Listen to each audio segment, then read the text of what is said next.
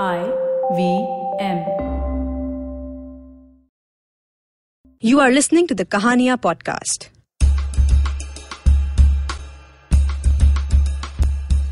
Kahania is a series of open mic storytelling events organized by Tape a Tale. The stories you're about to hear were recorded live. They are told by the people who've lived them. This week, we feature two of these very special and unique tales. Our first story is by Gaurav Tripathi, and it's called It's All Mental.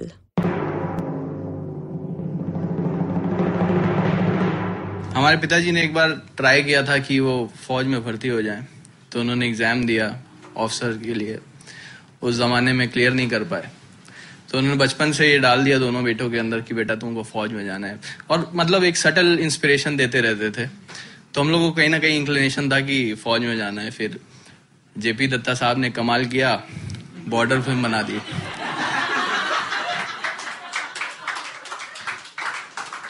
और border film उस जमाने की पहली war film थी जो आई थी तो हम लोग बड़े इंटरेस्टेड थे। भाई अपने दोस्त के साथ जा रहा था, मेरे से आठ साल बड़ा है। तो मैं बहुत छोटा था तो छोटे भाई को तो कौन ले जाता? तो मैं जिद करके चला गया। जब बॉर्डर फ़िल्म देख के आए तो मैं तो सनी देओल से इंस्पायर हो गया। भाई जैकी श्रॉफ से हो गया। उसने कहा कि मैं एयरफोर्स में जाऊँगा, मैंने कहा मैं फौज में जाऊँगा। कहते ठीक, फिर वक्त बीता, भाई ने ट्राई किया, भाई ने रिटर्न क्लियर किया इंटरव्यू क्लियर किया, लेकिन अनफॉर्चुनेटली मेडिकल में रह गया। तो भाई के अंदर भी मलाल रह गया, भाई फिर इंजीनियरिंग करा। इंजीनियरिंग कॉलेज का नाम था Bundelkhand institute of engineering technology BIT Jhansi short form आठ साल बीते, फिर मेरा नंबर आया। मैंने रिटर्न क्लियर किया। जब रिटर्न क्लियर किया तो भाई ने एक इंस्पिरेशन दी कि देखो, पापा ने रिटर्न क्लियर नहीं किया था। मैंने रिटर्न क्लियर किया इंटरव्यू क्लियर किया। अब तुम्हें एकेडमी के अंदर जाना है, फौज का ऑफिसर बनना है। तो वो बड़ा एक मोरल बूस्ट टाइप का था। फाइनली मैं पहुँच गया एकेडमी में। तो भाई को ऐसा लगा कि उसका सिलेक्शन हो गया। वो मुझे देहरादून तक छोड़ने आया। अब हुआ यह था कि फौज का ज्वाइनिंग के पहले जस्ट दो महीने पहले मुझे बहुत सीवियर जॉइंडिस हो गया था। मतलब एकदम, अब क्या बताऊँ, बहुत सीवियर ऐसा हो गया था कि मैं करीब पंद्रह बीस दिन तक तो हॉस्पिटल में था। और उसके एक दो महीने बाद ही मैंने फौज ज्वाइन कर ली थी। अब भाई को कुछ समझ में नहीं आया था भाई समझ आता कि वो खुद फौज में है। तो मैं वहाँ से बताता था कि यार, मेरे को दौड़ते दौड़ते चक्कर आते हैं। कहते हैं, हट, वो खुद ही इंस्ट्रक्टर बन गया था। कहता कि ये सब दिमाग में होता है, ऐसा कुछ होता नहीं चक्कर वक्कर आ नहीं रहे तुमको। फिर ऐसा हुआ कि मैं मैं तो वाकई में कमज़ोर था फ़िज़िकल में काफ़ी कमज़ोर था तो एक साल करीब हॉस्पिटल में रहा रिकवर करा। फौज के बीमारी मुझे हमेशा से ऐसी रही कि डॉक्टर पता नहीं कर पाते थे, क्या बीमारी है। तो एक साल बाद अब मैं उस बीच में मेरे भाई से जब भी कन्वर्सेशन होती थी, वो यही कहता था कि, अरे यार, तुम्हें तुम्हें काम करने का मन नहीं है, तुम्हें दौड़ने का मन नहीं है, तुम्हें ये नहीं है, तुम दौड़ो, मैं दौड़ना और इसने इस मुंबई में दौड़ना स्टार्ट कर दिया। ये मुंबई मैराथन में पार्टिसिपेट करने के बाद मेरे को फ़ोटो भेजता था कि, मैं दौड़ रहा हूँ, तुम क्यों नहीं दौड़ रहे हो? चलो, एक साल बाद जब फिजिकली फिट हो गए कॉन्फिडेंस बढ़ा तो मैंने कहा, इस बार तो टेस्ट पास करके अफसर बन ही जाएँगे। तो एक टेस्ट एक टर्म क्लियर किया, एक टर्म क्लियर करने के बाद आपके जूनियर्स आ जाते हैं। तो जब जूनियर्स लाइंड अप होते हैं तो आप सबसे नाम पूछते हो, कहाँ से आए हो, क्या आए हो? तो एक जूनियर बड़ा मरगिल्ला सा, सीखिया पहलवान टाइप का, और ऐसे नीचे देखता हुआ, और उस समय आज सबसे पहले आते ही सबके बाल काट दिए जाते, सब वही कटोरा कट होता है। तो वो खड़ा हुआ था तो मैंने कहा हाँ तुम कहाँ से आए हो? कहता है, मैं झांसी से मैंने कहा, झांसी से? अच्छा क्या किया तुमने? कहता है, मैंने इंजीनियरिंग की है. मैंने कहा अच्छा कहाँ से करी है? कहता है बीआईटी झांसी से. मुझे उसके अंदर मेरा भाई दिखने लगा।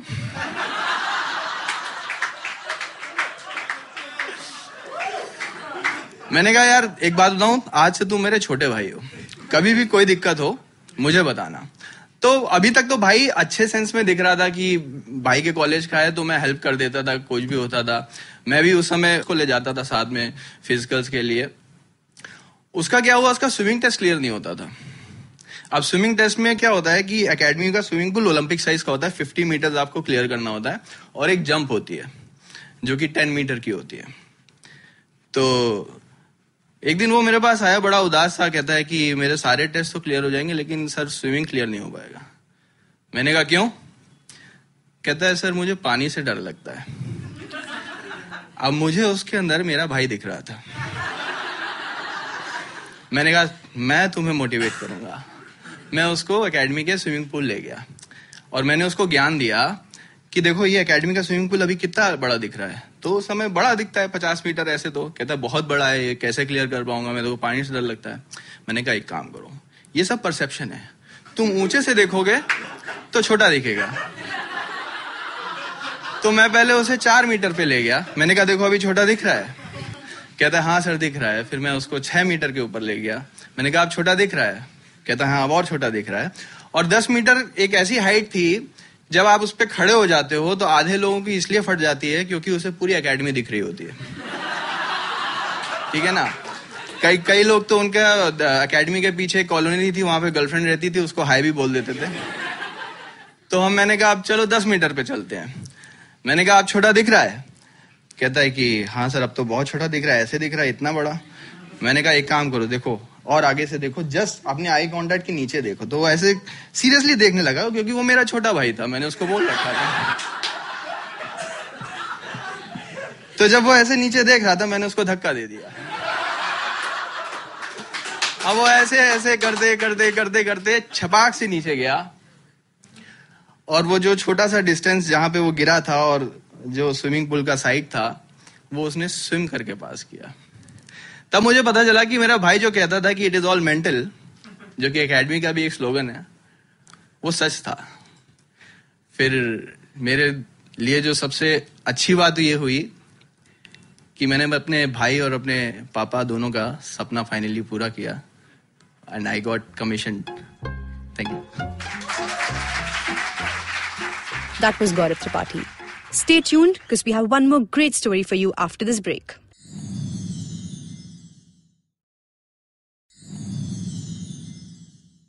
Welcome back to the Kahania podcast. The next story is by Ishwarya Mohanraj and it's called What Death Taught Me. May God protect you from all harm and shower upon you Ashirvad wala blessings. This was a part of the letter that I had sent with my beautiful Rakhi. It had fake pearl. Fast forward six months, I am woken up by my mother. The police called. They have found a body on the shore with Aditya's phone and wallet. Why is it so cold? Did I leave the AC on? Brother is coming home on Thursday. I have planned the entire weekend. Clue hunt, Imagica, karaoke. Am I awake? Did Ma say something? Police, body, Aditya. If the specifics matter, he's my cousin, Masika Beta. But for me, he's always been an annoying git, a royal pain in the ass. Four years senior and a foot taller, he'd always complain, Ashu, you grew shorter, huh?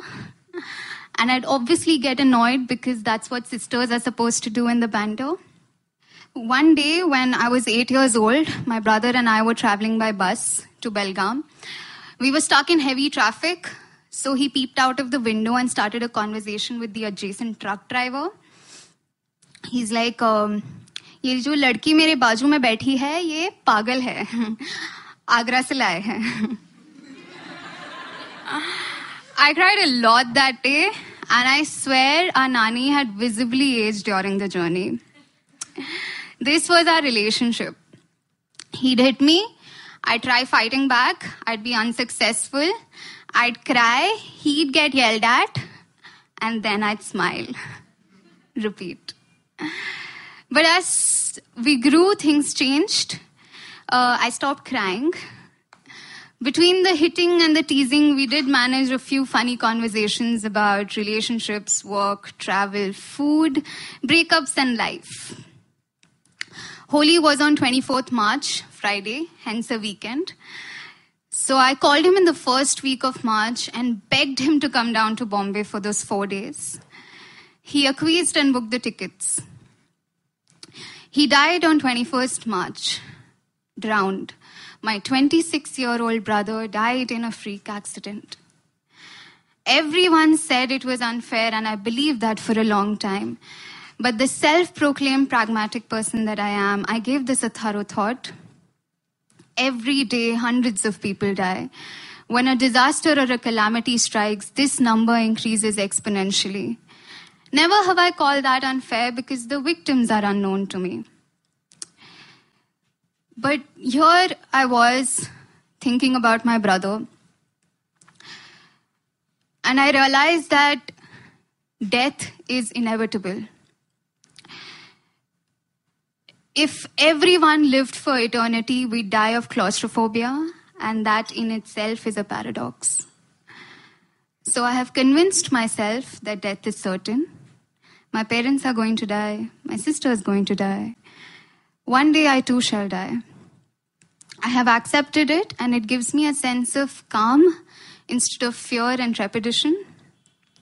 The moment you realize that you're going to die is the moment when you actually breathe freely. Will I never face sorrow again? Of course I will. But I can wager my right boob when I say that I will get over it. Because I have experienced the greatest sorrow of losing a loved one, and I survived that. My sister and I would like to believe that our brother has been recruited by the CIA for a secret mission, you know, to save the world of an impending apocalypse. He's six feet tall, extremely intelligent, very charming, and very pretty. Why wouldn't the CIA want him?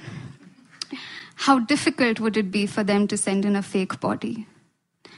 I know it's a juvenile thought, but it makes my sister and me smile, and that's enough. For now, I live in a dream a dream that one day he'll come over, knock at my door, and laugh. Ashu, you grew shorter, huh? And I'll hug him very tightly and never let him go. I'll probably choke him. Thank you.